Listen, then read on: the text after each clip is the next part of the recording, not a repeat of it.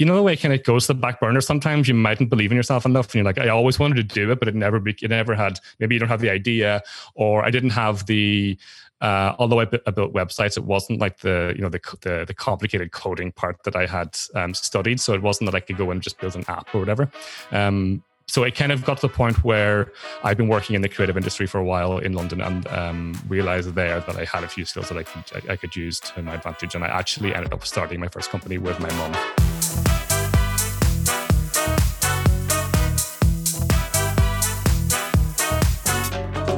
Welcome to Behind the Stays, a podcast that shares the stories behind your favorite Airbnbs and the hosts who've made them memorable.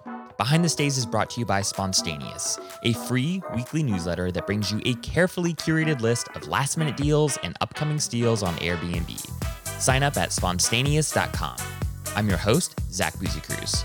Enjoy the show.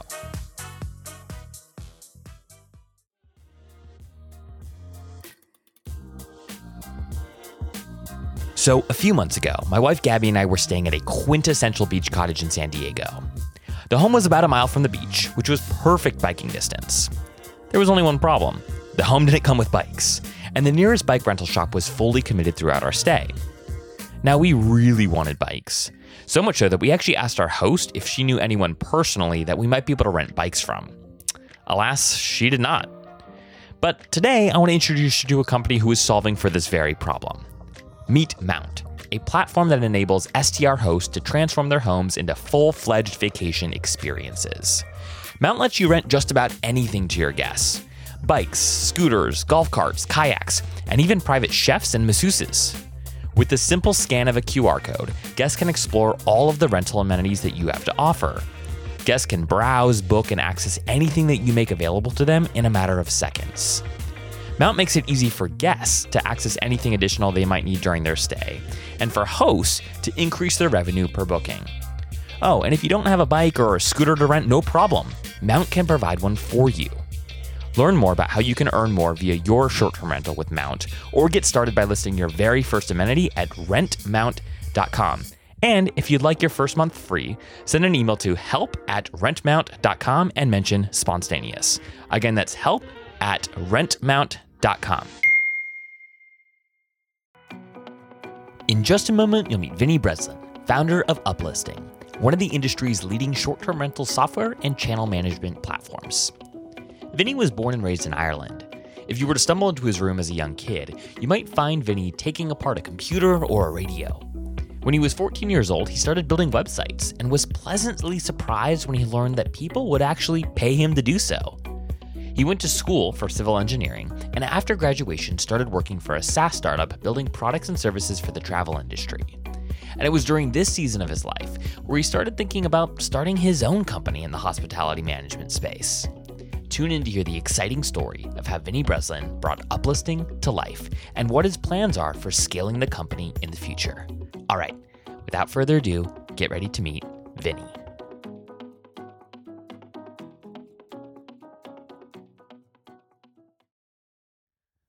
All right, sir, we are we are live. How are you doing today, Vinny?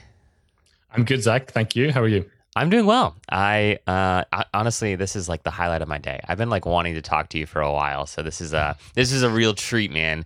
Uh, of course. And I appreciate all, all your uh, patience with my with my scheduling and issues and whatnot. Um, for those listening in, Vinny's been a very patient and very responsive uh, individual, I might add. We were just uh, talking about Hawaii because we were both there. So I, I grew up there, but uh, I was there, I think, like the week before you were mm, uh, visiting yeah. some like friend and, friends and family and.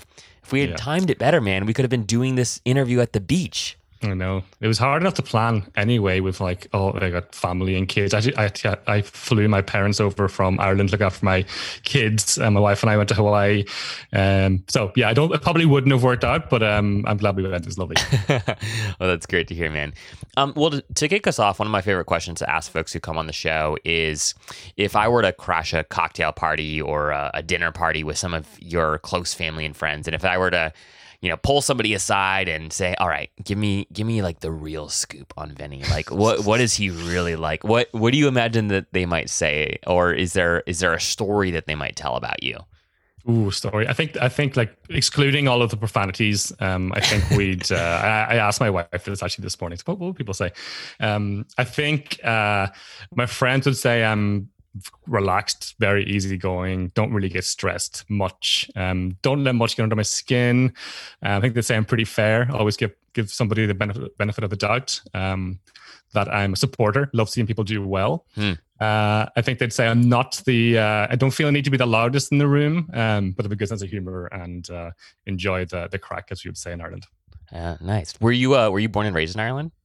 Yeah, yeah, born and raised in Ireland in uh, the Northwest in a place called Donegal. Okay, okay. Where is that in relation to like Dublin or Galway, which are the only two places I know in Ireland? That's, yeah, that's fair enough. North of Galway. North um, of so Galway. On, on that coast, but um, maybe about two hours from Galway and uh, three and a half hours in Dublin. Um, okay. And you're in, there, north, yeah. I mean, you're in New York City now, right? Yeah, based in New York. Um, my, my wife and I moved to London um, about...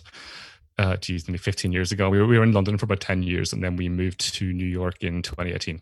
Okay. And what inspired that move? I uh, kind of uh, always wanted to be here for a few reasons. I think it's really, you know, it's a, it's a, it's a special place to be for uh, building a company. Um, it's uh, something that we've, you know, when you're not from the States, you kind of, you're watching American movies and, you know, everything else is like, that seems pretty cool. Um, but the, so we, we've been trying to get here for a while. And then my wife's a journalist.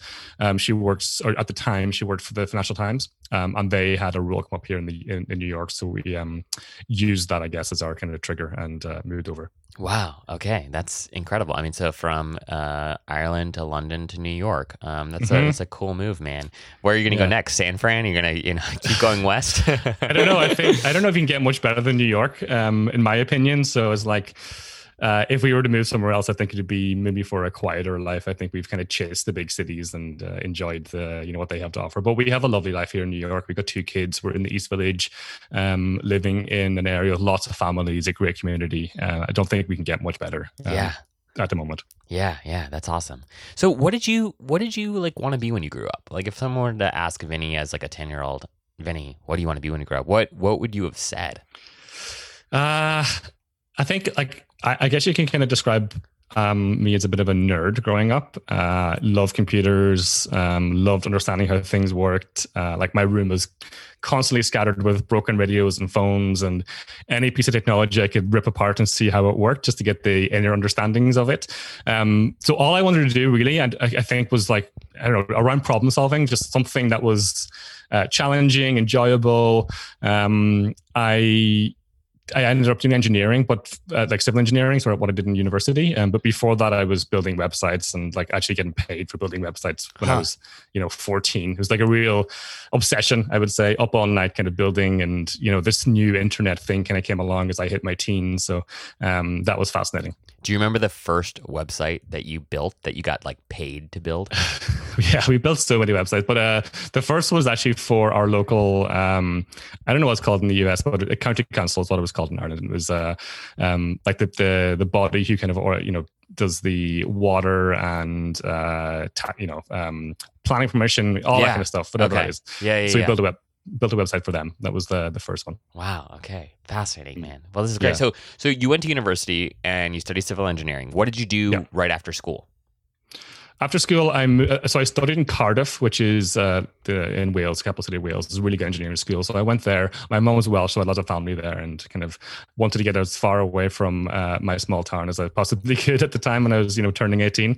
Um, so I studied uh, engineering. I then moved to Dublin and I was in Dublin for a few years where I worked as a, an engineer, okay. um, as a student engineer.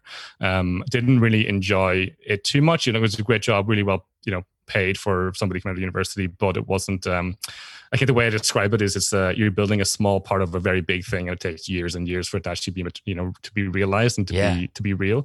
Um, so I moved to London, did a, I did a master's in London in sustainable energy, so more kind of mechanical, um, but uh, it was kind of at the height of a recession at the time. So we, I ended up working, kind of falling back on my hobby, which was websites and being a bit more creative. So I joined a digital agency in, in London, in Soho. Kind of learned a lot in there and how cool it was to work in, you know, a re- com- comparing engineering office to a, a digital creative office was like night and day. So I love that. Um, and then I started working in that in, in the more creative space then from, from there in London. Yeah. Yeah. I bet that was like a culture shock, right? You're with a bunch Massive. of engineers and now you're with a bunch of like creative, like marketers. Um, yeah. yeah totally, exactly. totally different scenes. So um, at what point do you get like bit by the, the entrepreneurship bug? Like, did you, did you, when it sounds like you were like always a tinkerer, you were always like, yeah. you know, thinking about ways to like make money. You were making money online by building these websites, mm-hmm. you know, earlier than many people. So part of it maybe was just always with you, but like, at what point did you feel like the courage to be like, no, no, no, maybe, maybe I, maybe I do have what it takes to, to build my own yeah. company? Yeah, good question. I think it's it, it's always been part of me. So I like, you know, when you're when you're younger and you're kind of ripping C Ds and well, this is this show my age a bit, but like selling C Ds and uh, you know, maybe some other other things that you shouldn't be doing to do a bit of a side hustle. Um, I was always doing that kind of thing, um, just because it was fun and you know, there's a bit of a it's just a bit of a bit of enjoyment. Um, but I actually got I got it from my mum. My mum was um. She was a teacher at, when I was kind of growing up in in, uh, in in secondary school, where I went to secondary school. But um, she'd had lots of like side hustles, as she'd call it now. It wasn't called a side hustle back then, but um, she was a dressmaker, a clothes maker. She'd sell her her products. She's really she really encouraged um, that side of me. And um, so when I was really when I was about thirteen, I won uh, Young Entrepreneur of the Year in Ireland. So it was it was kind of a thing that would always been been there with a lot of her encouragement and a lot of her my, my both parents, of course, their help. Um, then it kind of, you know, the way it kind of, it kind of goes to the back burner. Sometimes you mightn't believe in yourself enough. And you're like, I always wanted to do it, but it never, be, it never had, maybe you don't have the idea or I didn't have the, uh, although I, bu- I built websites, it wasn't like the, you know, the, the, the complicated coding part that I sure. had um, studied. So it wasn't that I could go and just build an app or whatever. Um, So it kind of got to the point where I've been working in the creative industry for a while in London and um, realized there that I had a few skills that I could I could use to my advantage. And I actually ended up starting my first company with my mom. With your um, mom? Yeah, yeah. Um, and what was so that company? Was, was it based off of her? Like, was it was it in retail, like like fashion, like clothing, or uh, what? No, so she did her fashion stuff, but she also was she's a, she's a fantastic baker. Um, oh, so really? She she had a cookery school. Um, she built like she she kind of worked for her dream, where she uh, was a teacher, and my parents saved up all their money and built this guest house and cookery school in, in Ireland. When I kind of I'd left I'd left for college at that point, but they kind of followed that dream. Um, so she had a cookery school in Ireland. She was teaching uh, a lot of the local families how to meal plan and uh, provide healthy meals for their wow. families, on, on a, sometimes on a budget, you know, that kind of thing. Just making making it, it possible. Possible that you don't have to have takeaways or um, ready-made meals, and you know it's hard for families, as I'm very aware of now as a, a father of two. Um, so the idea, she built this um, uh, recipe planner effectively on paper, um, and we put it online. We made an app out of it, and uh, that was the you know the learning curve of starting a business in technology. Wow! Um, trying to build it, we raised investment, um, learned a lot. Uh, in the end, it didn't, it didn't work out, unfortunately. Um, this is a great idea. What was the name? Sorry, what was the name of it? Uh, so my mum was called Shan, which is like a Welsh name, Shan, Shan. And it was called Shan, Siân's Plan. Siân's Plan. Okay, that's cool. That's that's yeah. awesome, man. Wow, yeah, dude, yeah. what a I mean, what an incredible opportunity. How many sons get to work like on business with you mm-hmm. know, in business with yeah. with their mother, like, let alone their like a parent. Like that must have been like challenging at times also, because you probably like I don't know I don't know too much about your mother. I actually don't know yeah. anything about your mother, but like I'd imagine like the the you, you know stuff like you're like, no mom, like this is this is how you build this thing, like this is yeah. this is what will work. You've dabbled in creative uh creative stuff already, and then she probably yeah. also had really strong opinions of how things should be positioned or thought you know thought about or yeah. and or talked about. So what what was that dynamic like? Yeah, yeah, it was interesting. Um, it was. I think we got we got on really well, so it wasn't um, wasn't too much conflict. It's challenging though. It is. I think it is challenging having a family business and um, working with people in that way where you can't really. There's so many positives because there's like absolute loyalty, and you know we're always going to uh, reach uh, an agreement at some point. Um, but there's also challenges. Um, but uh, for the most part, really enjoyable. Um, experience yeah. I would say. Yeah, it's funny. I so my wife and I, the business we're building is is Sponstaneous, and I, I'm like one of those people that's like, all right, let's just ship sort of like a half-baked, you know, product. Let's mm. see how people respond, and then like if people care enough about it, like let's like make it better. She's of the mm. mindset that no no no like you, you it's got to be, first impressions are everything, right? Like you've got to, you, yeah. it's got to be like next to perfect before before we send it out or whatever. And that, yeah. that sort of dynamic alone, let alone a lot of other things, has been really difficult to like to like work yeah, yeah. out and, and work through. So of um, course. I just, I have grown in respect for people that like go into business with loved ones, because it's hard. Yeah. It's hard. It can oh, be great, totally. But it's hard.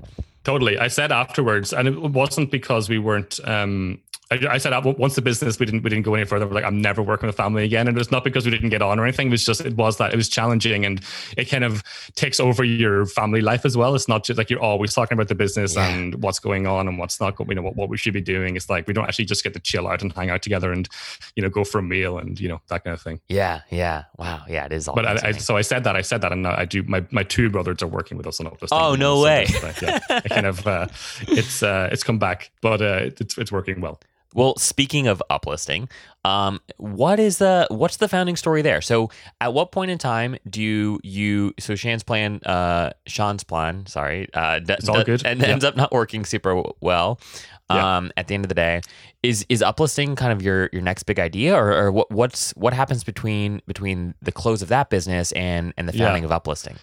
Yeah, well, along with not working with family, I also said I'm never going to have a business again, because it was uh, so stressful. And the, the, one, of the, one of the most stressful things was that we raised, we did crowdfunding. Okay. And we raised a lot of, well, a significant amount of money um, through crowdfunding. And once the business didn't succeed, the the overwhelming like guilt and just disappointment that I had p- purely for the crowd investors was just, it was just too much. It took me a while, it took me a long time to get over it, actually. Yeah. Um, but uh, after that happened, I ended up working, I went to, to so I'd learned lots of experience. I ended up getting a uh, kind of a general manager role, or um, I led this company that was within a company that was an Airbnb competitor called HouseTrip.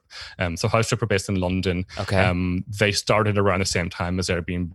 They'd raised maybe eighty million dollars, something like that, a significant amount, whereas, um, but uh, Airbnb had raised hundreds of millions. So there was a, a quite a big difference. Um, HouseTrip were quite big in Europe. They were doing pretty well, um, but just could not compete with uh, with Airbnb. So I was brought in to run a company um, which would, which eventually would become um, the idea of Uplisting, effectively. So it was... Uh, HouseTrip were like, look, we can't compete with Airbnb. Let's think of different business models. Um, there was no software doing the back end, like the B two B managing properties perspective. Okay. Really, there's quite a few now. There wasn't that many, or there was none that were like focused on short-term rentals, at least at that time. Um, so I ran a company and built a company uh, similar to Uplisting within within HouseTrip. Um, spent hundreds of hours talking to all of our hosts. So we had, you know, tens of thousands of hosts on HouseTrip, and I was just on on Skype calls all day long. We didn't have a Zoom back then. Um, and, uh, you know, doing product development and research, and uh, eventually building um, a product. Uh, then uh, HouseTrip got sold, uh, and the company I ran got sold to TripAdvisor, and TripAdvisor weren't that keen on what we were building. Okay. Uh, so they, uh, we, they, um, primarily wanted HouseTrip for the inventory. That was the main the main reason. Um, so we, uh, we myself and two of the other um, guys that were working on that project left uh, TripAdvisor then and started uh, Uplisting from scratch. Wow. Okay. And so we're gonna dive into all things Uplisting here in just a second. But like, what's what's the, like the the Shark Tank pitch for for Uplisting? I'm sure many of the people tuning into this conversation have heard of Uplisting at this at this juncture. But just for those who haven't, and or mm-hmm. for those who might have heard of it but don't ex- exactly understand, you know, how you might compare to some of these some of the others in the space. Like, what's your what's your pitch for Uplisting? Yeah, Uplisting is property. It's a property and channel management software built specifically for growing short-term rental businesses. Uh, so we exist to help um, short-term rental businesses grow effectively. Um, and, uh, you know, if we were to boil down what we do, we help them um, list across multiple booking sites to increase revenues um, and put their business on autopilot. So we have lots of features that um, automate things like automated guest messaging, cleaning, scheduling, uh, rental agreements, um, direct booking websites, and, and lots more. Yeah. Wow. Very succinct. Great. I like it. So um, talk to us a little bit about what the zero to sort of like zero zero to point one kind of like phase looked like of, of Uplisting. Mm. Like we're, w- so you have this idea, you're, you're kind of working on a similar project already.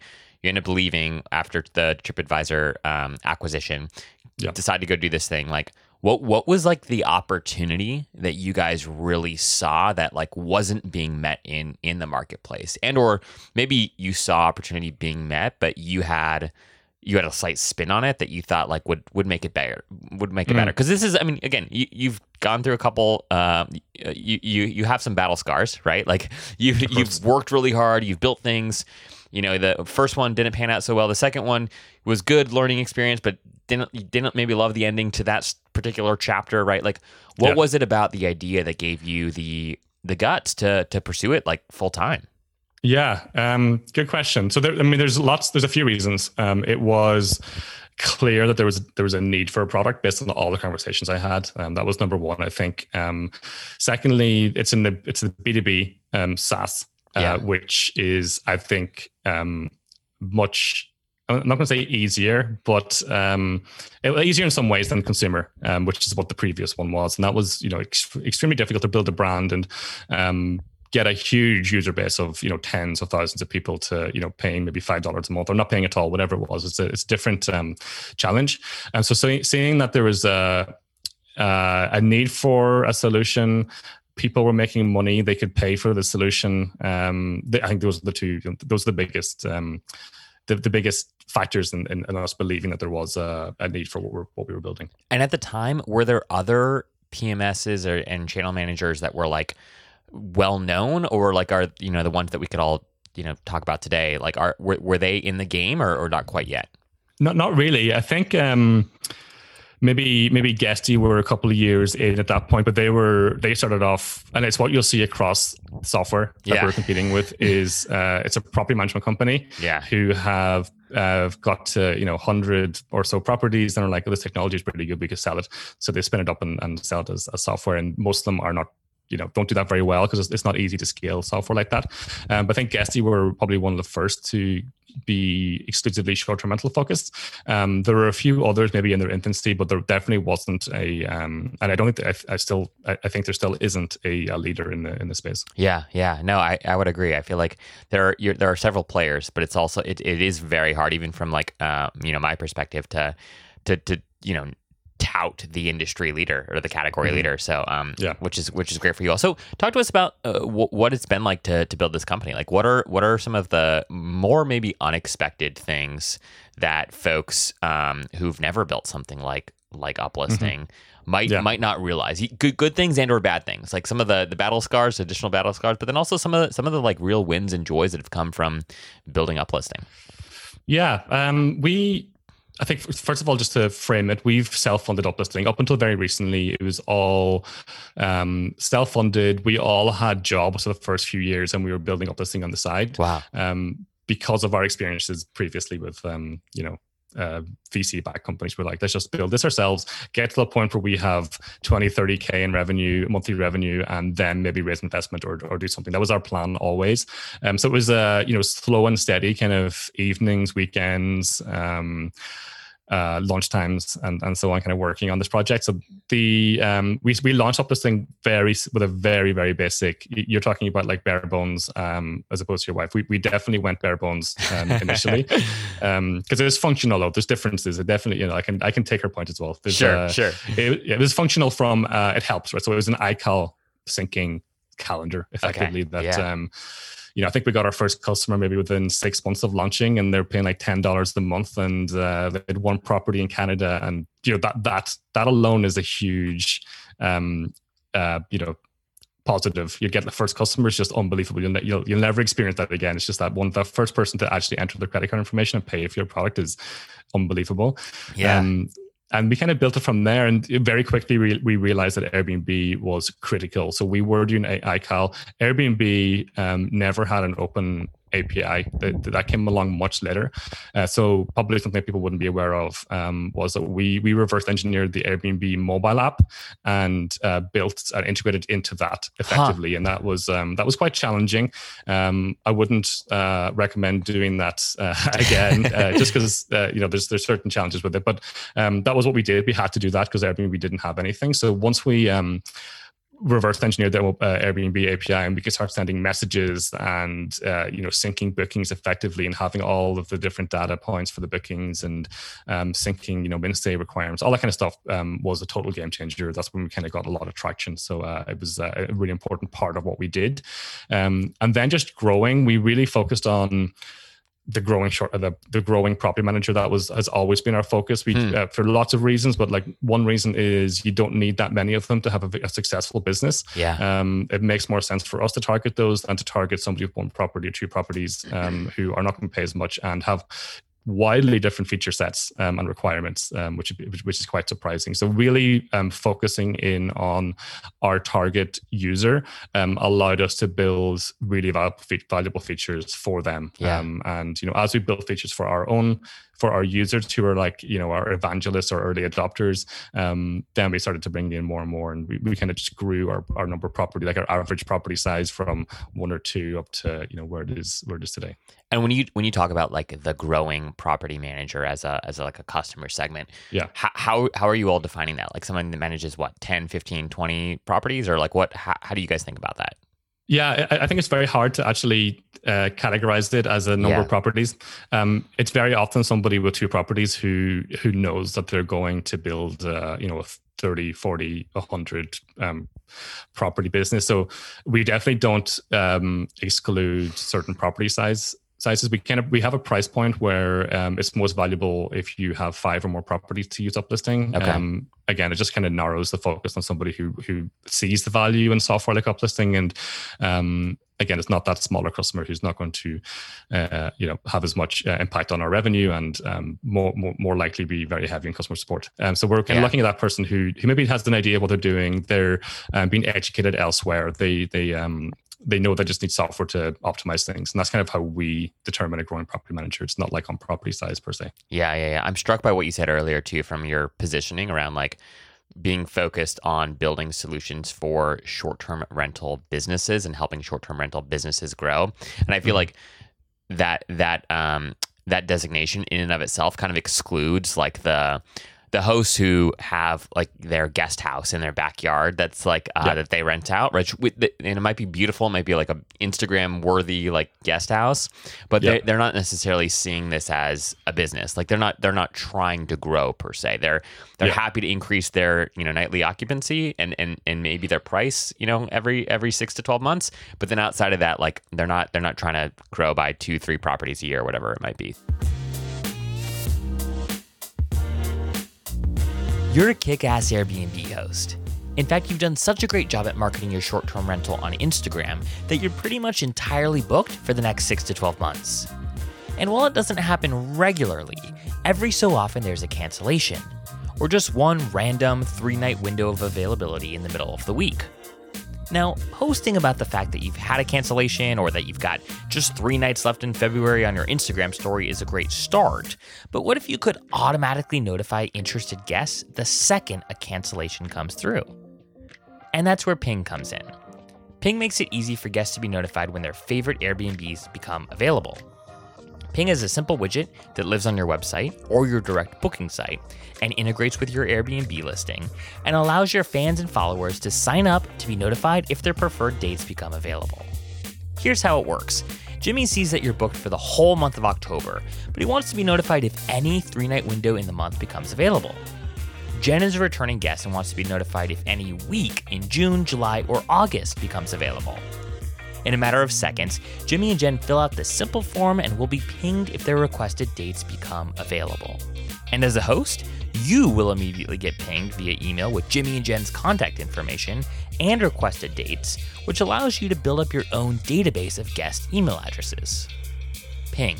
It's what the best Airbnb hosts use to maximize bookings. Sign up for free at w w w dot b n b ping dot com. Ping. Brought to you by Sponstaneous. On that note, like what are what are some interesting things you've been you've been in the industry for a little while now? Like how have you just seen the industry evolve? Like what are what are a couple things that like either surprise you and or that are are you know that have piqued your interest, especially right now? Um, yeah, I would say like. We've kind of, I, I I compare uplisting and building a software company to, it's very similar to building a short-term rental management company as well, mm. whether you're investing in properties or managing properties on behalf of somebody else or doing the rent-to-rent kind of arbitrage.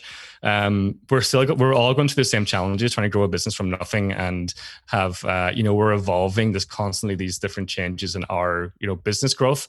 Uh, so I think it's been really interesting and enjoyable to grow with our members and see it when they hit a roadblock, how we can solve their problems. So thinking about like one of our, um, one of our largest customers has around nearly three hundred properties. They they joined Uplisting maybe probably four years ago with okay. seven properties. Jeez. And like we have a really close relationship. We're always, I was just texting them before I came on this call with you. Um, so just having the, you know, understanding what their challenges are as they go from managing seven properties to um, having to do things like client statements, accounting, um, they're doing reporting, all this stuff like insights, um, analytics, you know, as, and we're building all of these features to allow them to do that. Uh, it's been it's it's it's an interesting um, to grow along with the industry. I think that's yeah. that, that, that's my point. It's, it's kind of a, it's been enjoyable, um, but what we're seeing like now, um, I, I the industry's been around for for quite a while, and if if we're looking back to, you know, um, cottage rentals in the U K, they've been going for decades. You know, yeah. it's not it's not that new. Although Airbnb has had a whole new spin on it. And I think um, from the Airbnb, the newer short-term rental perspective, we're still quite, you know, we're, we're still in infancy, I think. Um, so I think there's there's a lot more opportunity um, that I'm, you know, that we're going to see. And I'm really excited to see what the what the future holds. Yeah, yeah. I, I'd be curious on your perspective. So one of the things I'm seeing a lot and and folks that kind of come on this show talk about is, is not necessarily this like abandoning of Airbnb, right? They're just, they're still a huge, huge driver of bookings, typically like the the number one driver of bookings. Yeah. But I do feel like there's more conversation around um, being very thoughtful about building up direct bookings and mm-hmm. being intentional about building uh, a solid brand for your collection of properties so that you you aren't so reliant on on Airbnb, right? Yeah, yeah. But I, I, I can't tell if this is just like, are these just the, the few and far between folks that are really thinking about this, like critically? Are these people that have a financial incentive to encourage people to think this way? And or mm-hmm. like like have you noticed over the past couple years in particular that no no no this is this is like a trend and it's it's probably here to stay? What do you what do you think about that? Yeah, yeah. I, first of all, I, I I think Airbnb do an absolutely fantastic job. They've um, done so much for this industry. They've yeah. built a you know a product. It's it's, it's unbelievable, and they, they do it really well. And there's obviously there's going to be people, uh, all of us who are hosts, annoyed at some of their policies and, and everything else. But what they do for the consumer side, um, Uh, which then allows us to book our properties, is I think they've done a fantastic job.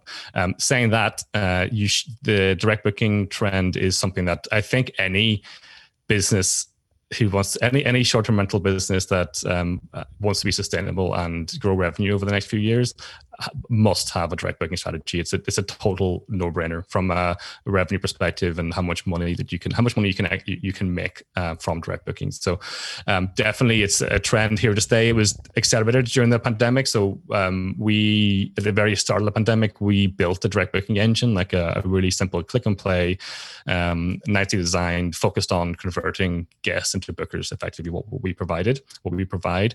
Uh, so in the first year in twenty twenty, we did around two and a half million dollars in direct bookings revenue wow. for our members. Last year, twenty twenty-one was f- over fourteen million. Wow. Um, and this year will be over thirty. Um, so there's huge so the well, growth rate is we, there. You know, yeah. Yeah. It's, it's huge growth rate. And as people just become more aware of, um, how easy it is to do direct bookings, and there's, all, there's the there's the constant concerns around things like insurance, and you know Airbnb have this host policy and all that kind of stuff. You can replicate all of that outside of Airbnb um, without too much difficulty. There's there's there's great services out there, um, like within Uplisting, for example, we have rental agreements that the guests can sign. We can take security deposits. Um, we have guest identification, so we can verify the guest is who they say they are. Um, and then there's lots of other third-party solutions that um, go even further than that. Um, that can you know vet vet guests and so on. So I think um, we'll, we'll definitely see direct bookings continue to grow, and it, it really is critical, especially when you think about you need to build your brand outside of you know Airbnb. You can't just be discovered on Airbnb consistently, especially as we're going to see the market saturate. You really need to stand out, and the only way you can do that is with the brand and um, you know targeting your niche and, and everything else. And once you have that, it makes so much sense just to have direct bookings as well. Yeah, I'm struck by just how how many people I see creating like Instagram followings for for their Instagram accounts for their respective uh, short-term rentals and or their brand, and just seeing yeah. the incredible growth on on yeah. Instagram. And if if you've got a you know Instagram with thirty thousand followers for your property, and mm. your link in your bio is still the Airbnb listing link, like there's, there's something off. There's something off, man. Yeah. Like that's a, that is a missed opportunity.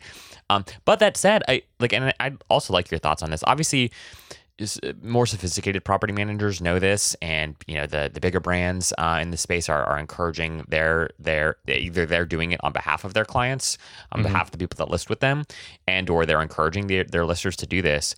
Um, I, I still feel like your average, like e- even like your smart, savvy like builders, I, I'm surprised that you've got two, three properties and, and you're not active on social, and or you haven't built like even like a simple, beautiful looking like website, like a like a Squarespace yeah. site. Like I, I feel like it is there are still just these huge gaps. Some of these hosts have websites, but they look like they were built in like the nineties, or like they're really mm-hmm. really really crappy. And so yeah. I guess like what opportunity, like how how are you guys thinking about that for for uplisting customers, and or how, what opportunity do you see in terms of the, the, the building of like these branded moats, so to speak, for yeah. for short-term rental hosts?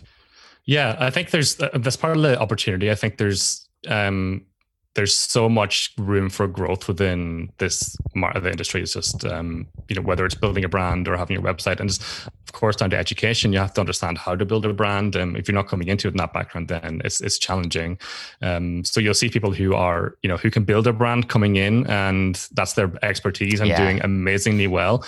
Uh, so you need to you obviously need to find somebody who can help you do that, and um, the photography and just everything that comes along with that is uh, you can't uh, you know you can't necessarily do that yourself. You, you need to bring in help to do it, and you'd have to invest in that, um, which is the important thing. Um, so we, I think we had um, uh, our mutual. We, you had Hinter on your podcast recently, and yeah. they're one of our, one of our members. And um, just seeing what they what they're doing with a small number of properties is is phenomenal, and their Instagram followings, and it, it's just uh, they do they do they do it very very well. Yeah, they're they're a great example, and I mm. feel like um doesn't uh, I, Isaac French is a member too. Yeah, he's not. We have okay, to, we have okay. talked about this. Okay, yeah, we talked okay. about the the webs. The, so our direct booking website um, is you'll you'll find this across software, any software, any industries. Uh, software developers love to overcomplicate things and make things you know just non-user friendly. It's the it's the default, and you we we try very we, extremely hard not to do that, and yeah. not build software on top of software on top of software on top of software that um, becomes incredibly challenging and and you know not easy to use. So that that kind of translates especially into any of our guest facing yeah. um, pages. So our direct booking website is extremely clean. There's no links to any other page. You don't yeah. need like people people are always asking, well, how can I add like this page and that page? You don't need that page. You, you just want people to book your property. Yeah, um, yeah. That's what we're providing. So having that, um, the way that we think about it is from a conversion perspective, and um, what we build is going to have the highest conversions of a direct booking website that you possibly can, even if it doesn't have as much, you know, design flexibility as somebody might might appreciate. Yeah, yeah, yeah exactly. Yeah. yeah, and it doesn't, you know, if you want to, the way that I see it, um, and the way that I see all products that we provide in Uplisting, is we will provide you with the starting point. Yeah. So you don't need to um, think for six months about building your own website. You don't need to invest one hundred thousand dollars into building a perfect website, or you know, even going to the Squarespace route. Um, you can literally launch a direct booking website right now in yeah. two minutes on Uplisting. That's what we want to provide. Then as you find your feet and as you grow and develop, you can start building out your own marketing pages with S E O and additional content and whatnot. And then maybe you kind of become to a size where you're integrating directly with our A P I and not using our front end whatsoever. Yeah. Um, but it's a journey, and it's like all of these functionalities are a journey. Um, so yeah, just what we want to do is provide you with a really simple website. It's not highly customizable, because once you have those things, things break. It's yeah. not responsive. Yeah. It doesn't have a good experience for the for the user. Um, so yeah, that, that's kind of what we're we're really uh, honing on, I guess, is just making it uh, simple and bookable. Yeah, dude. Pro- I mean, props to you guys for to for like taking the time to kind of think through these things and come to those decisions, at least right now, because I do feel like sometimes uh, others in this space are are positioning themselves as like, no, no, no, you you you don't need Squarespace. You don't need, like, don't worry about S E O. Don't worry about like mm. ranking well for these things. Like just just use our direct booking site. Like it solves all yeah. your problems. And you're like, well, It, it, it doesn't necessarily. It, it could for a certain kind of host, right? Uh, and if you're yeah. willing to make that trade-off, especially early on, it makes a lot of sense. But um, I, I like how you're you're intentionally not saying like, hey, if you if you really want to build your brand, really, if you really care about ranking well for, you know, luxe mm. cabins in the uh, in, in in the Canadian forest, like a Hinter might want to to rank for, right? Yeah. Um, they can still use Uplisting, but maybe they should have a. a front-facing site or front-facing experience for guests. That's not yeah. necessarily a bad thing. Yeah, it's it's about having our customers' um, uh, best interest, really. It's, yeah. it's and that's kind of it's it can be counterintuitive for a company who may be trying to uh, increase, you know, uh, uh, reduce churn, for example. Um, the more you have somebody bought into your website, the the the less likely they're to move somewhere else. Yeah. But like, why would we? Why would also any other software try to compete with WordPress, Webflow, Squarespace? Yeah. Um, we're never going to be as good as them. Um, and you're always going to be have a you're, you're always going to have a lesser experience on a um, a fully you know a full website built on software like Uplisting. Uh, yeah. It's just not. That's just the reality of it, and we just need to live with that and um, explain to hosts and our customers what their what their best interest, interests yeah. are, and not having all of your uh, pages and content and links and everything else on somebody else's software um, or on software that you might not be with forever is is not the right idea. It's not the best thing for you. Yeah. Oh, dude. Uh, I just grew in respect for you, Vinny. This is great. Um, so a couple final, uh, other questions about Uplisting, and then I want to just get a couple of your thoughts on like hot takes you might have about kind of the current state of the industry. But um, how do you guys think about yourselves with respect to your your competitors? Like, I, we talked about Guesty for hosts. Um, I would imagine Host yeah. Away might also be a competitor. Like, what what are who who do you guys think? Like, who do you consider to be your your competitors? And you know, since you're speaking so candidly, what do you what do you think you guys do really really well? And then you know, what are some areas that you think you have opportunity to to improve in? Yeah, that Guesty, Host Away. I think I think. for the most part, two very good software providers. Um, nothing um, we we we uh, we we can see. You know, we're, we're we got to, first of all, let's stepping back. Ha- over half of our members, our new signups and subscribers, are coming from other software. Oh, really? Um, so you can you can very quickly see what software is not good and yeah. what software is is is okay. Um, so anybody moving from Guesty, and we get we get quite a lot of business from Guesty. Um, one of the main reasons is just we're we're fair pricing. Um, so we have like we've got a few pillars that we kind of build up listing based on. It's reliability, fair pricing, easy to use. We work as a software partner to a lot of our members, especially the larger ones, and that we're always innovating. So they're like the five things that we're constantly doing, um, and that's what gets us. Um, customers uh, from our competitors yeah. or from, you know, somebody deciding to use other software. So Guesty, a big reason is, is fair pricing, um, much more affordable to use Uplisting with a fairly similar feature set. Um, we don't have everything. Um, we're, you know, slowly getting there, but uh, uh, for the most part, for most people, I think we're, uh, a, we're a very vi- yeah. okay. viable um, solution or alternative to Guesty. Uh, There, there are certain features like um, that we're if we're looking at what we're lacking right now. The biggest ones that we're that we're currently working on are accounting and uh, client statements. So a lot mm. of our customers are um, managing properties on behalf of somebody else, and client statements is something that takes literally hours, days for some people on a weekly basis, on, on a monthly basis. So th- that that functionality that we're building in Uplisting will be um, a huge hit for a lot of our members and put us on very similar footing to Guesty, Host Away. Um, and then, so the other differences then I think are just usability and um, really focusing on uh, simple onboarding. Um, yeah. We don't charge upfront for any, you know, Uh, access to Uplisting, whereas others do. And a big reason of that is because it's so hard to onboard to their software that um, they had to, you know, spend a lot of effort uh, doing that. We don't do that. We offer that all for free. Um, there's another reason why somebody might choose us over somebody else, or, or over those, over that. And you also, it's not just that first user signing up and the ability. It's like, as they're growing, they're adding more staff. It becomes very operationally heavy. Like some of our, our members would have thirty, forty um, staff using Uplisting. Wow. So it has to be easy to use constantly. Yeah, yeah. So, you know, they have to onboard easily, get trained up easily, and uh, continue to use uh, the software. So that, that's another reason. From a from a software standpoint, um, is there like where do you, where do you see opportunity in like the short term rental like tech space? Even like, is there a, an app or like a a piece of software that you feel like should exist or should be written that's just like not right now? And if so, what what is that? Mm, I think there's a lot of innovation in the space. Um, I think there's a lot of things that we can be doing, uh, you know, better. So things that we're looking at are um, upsells, for example, within mm. Uplisting. Um, the ability to have more maybe welcome books and guidebooks within Uplisting is something that we're um, planning on in the next, uh, you know, next couple of quarters.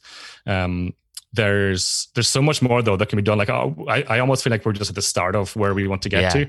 Um, our vision for Uplisting is to be, so we do a lot of op- automation for messaging, um, reviews, cleaning, scheduling, loads of these kinds of things that we do. But there's a whole additional level on top of that, which is like insights and um, running your business for you in a lot of ways. Hmm. So we kind of t- we kind of talked about... Um, uh, direct booking websites and people not knowing how to market how market them. We're not, not, not even know where to start with them. Yeah. That's across the board on all aspects of the business. Like it's, uh, you'll be surprised to see somebody with one hundred fifty properties not understand how to um, do direct marketing, for example, yeah, yeah. Uh, or how to properly um, run reports, you know, that kind of thing. It's very common. I think that uh, there's a lot of education, a lot of understanding. Um, so I think within Uplisting, we want to be able to surface a lot of these insights and explain that maybe changing this will result in that. And, you know, measure these things is what we, uh, where we see Uplisting going. Yeah, yeah. So essentially, like helping people do a better job too of like mining their own data and like pulling from it to make mining their own data, but then also sort of like collective data, maybe in their category, and then helping mm-hmm. them actualize that and, and turn that yeah. into something that helps them, you know, grow grow their respective business.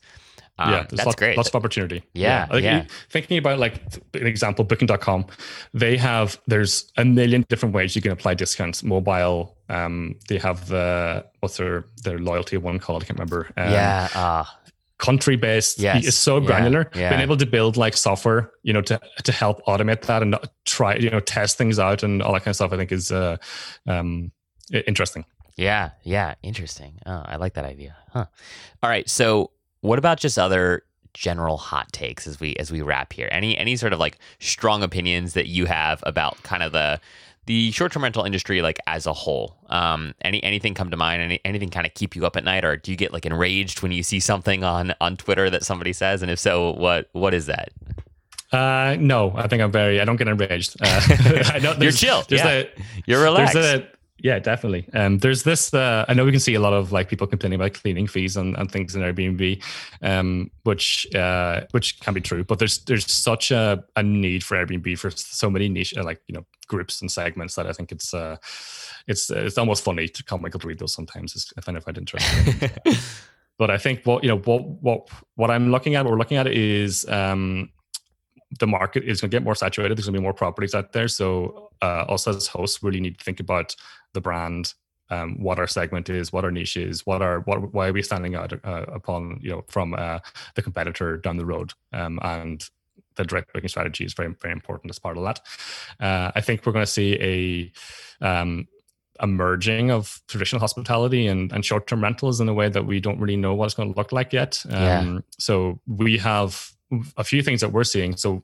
Uh, number one, we have some of our members buying motels and converting them into short-term rentals, which I think is an obvious, now, well, in retrospect, is an obvious kind of next step. Um, you just uh, automate that. You add some smart locks. You make it look really nice. You have some communal, um, maybe a pool or, you know, hot tub, whatever it is. Um, and that that makes so much sense. It's a short-term rental yeah. um, operation. Um, but you also have uh, some of our members who are going into larger operations like hotels. So whereas um I think you know the hotel industry is so advanced, um I think it's it's, it's interesting to me seeing some of our short-term rental operators learn how to run a short-term rental property portfolio and then go into um hotels yeah. and you know automating them and adding again smart locks and things like that. I think it's uh, it's an interesting move.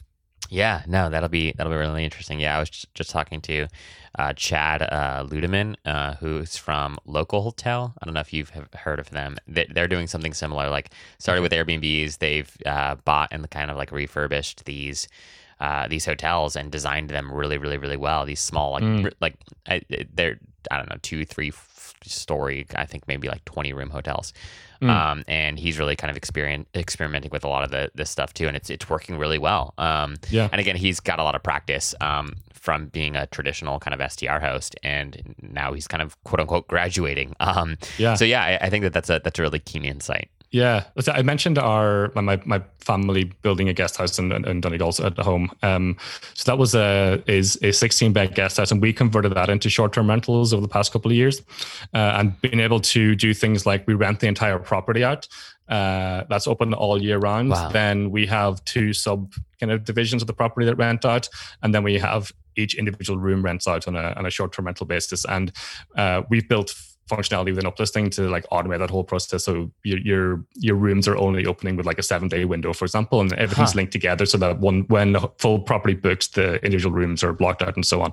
Um, but to being able to maximize opportunity for revenue there is is really something that I haven't seen before in um, you know the traditional hospitality space. Uh, and just the from my parents' perspective, the amount of money they save on overheads from like um, not having to do breakfast and uh, be on hand yeah. at all times. Yeah. Yeah. The property, like they're kind of, you know, retirement age, they're looking to wind down a little bit, but they're they're now making the same money through short-term rentals, but with eighty percent less work. Yeah, yeah. It was funny. Uh, last little comment on this, Chad was mentioning how one of the one of the difficult things, and I think that this is a gap that needs to be, you know, uh, closed, and or just problems that some smart person needs to figure out, is like with consumer expectations. When you, they, they have people like that will book through like Booking dot com for one of their hotel mm-hmm. rooms, and they show up and like there's no like lobby, right? Like there's no like, yeah. there's no like, there's no concierge, right? And I think, and so he, he'll get like emails or D Ms from people being like, wait, what is this? You know, I, I don't understand. And then, you know, they've got mm-hmm. their smart lock thing. And I, I still think the minute you throw hotel and not Airbnb, people still right now like have this like different expectation, yeah. but it'll be yeah. interesting to see how that evolves in the coming years. Yeah, I think that's just a bit of, that will all become normal yeah, um, over yeah. time. Yeah. Wow. Well, dude, this has been a, a real treat. I really appreciate you taking time to share a little bit of your story with us, share a little bit about Uplisting, what you all are building. For for folks that want to, uh, you know, become an Uplisting customer and or just learn a little bit more about your all's products, uh, what's yeah. where's the best place for them to go?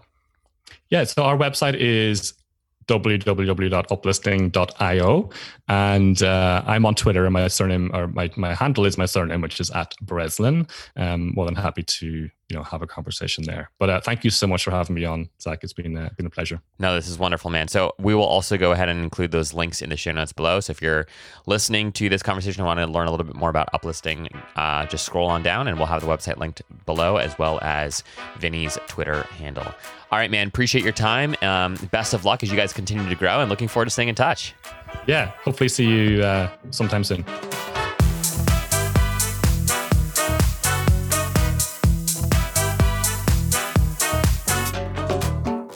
Hey friends, hope you've enjoyed today's show. If you are an Airbnb host or know an Airbnb host who'd like to come on the show, please send me an email at Zach, Z A C H, at sponstaneous dot com, and we will chat. Behind the Stays is brought to you each week by Sponstaneous, a carefully curated weekly newsletter that brings you the best last-minute deals and upcoming steals on Airbnb. It's sort of like Scott's Cheap Flights, but for Airbnb. You can sign up once again for free at sponstaneous dot com. Last but certainly not least, I didn't believe in Marie Kondo's whole spark joy mantra until I started podcasting. Now, my joy is sparked every time I see a new subscriber roll in. So please hit that subscribe button so you never miss an episode, and so you add a little spark to my joy fire today. Okay, that was kind of weird, but um, we're going to roll with it. Subscribe, um, and thanks in advance. All right, everyone, see you next time.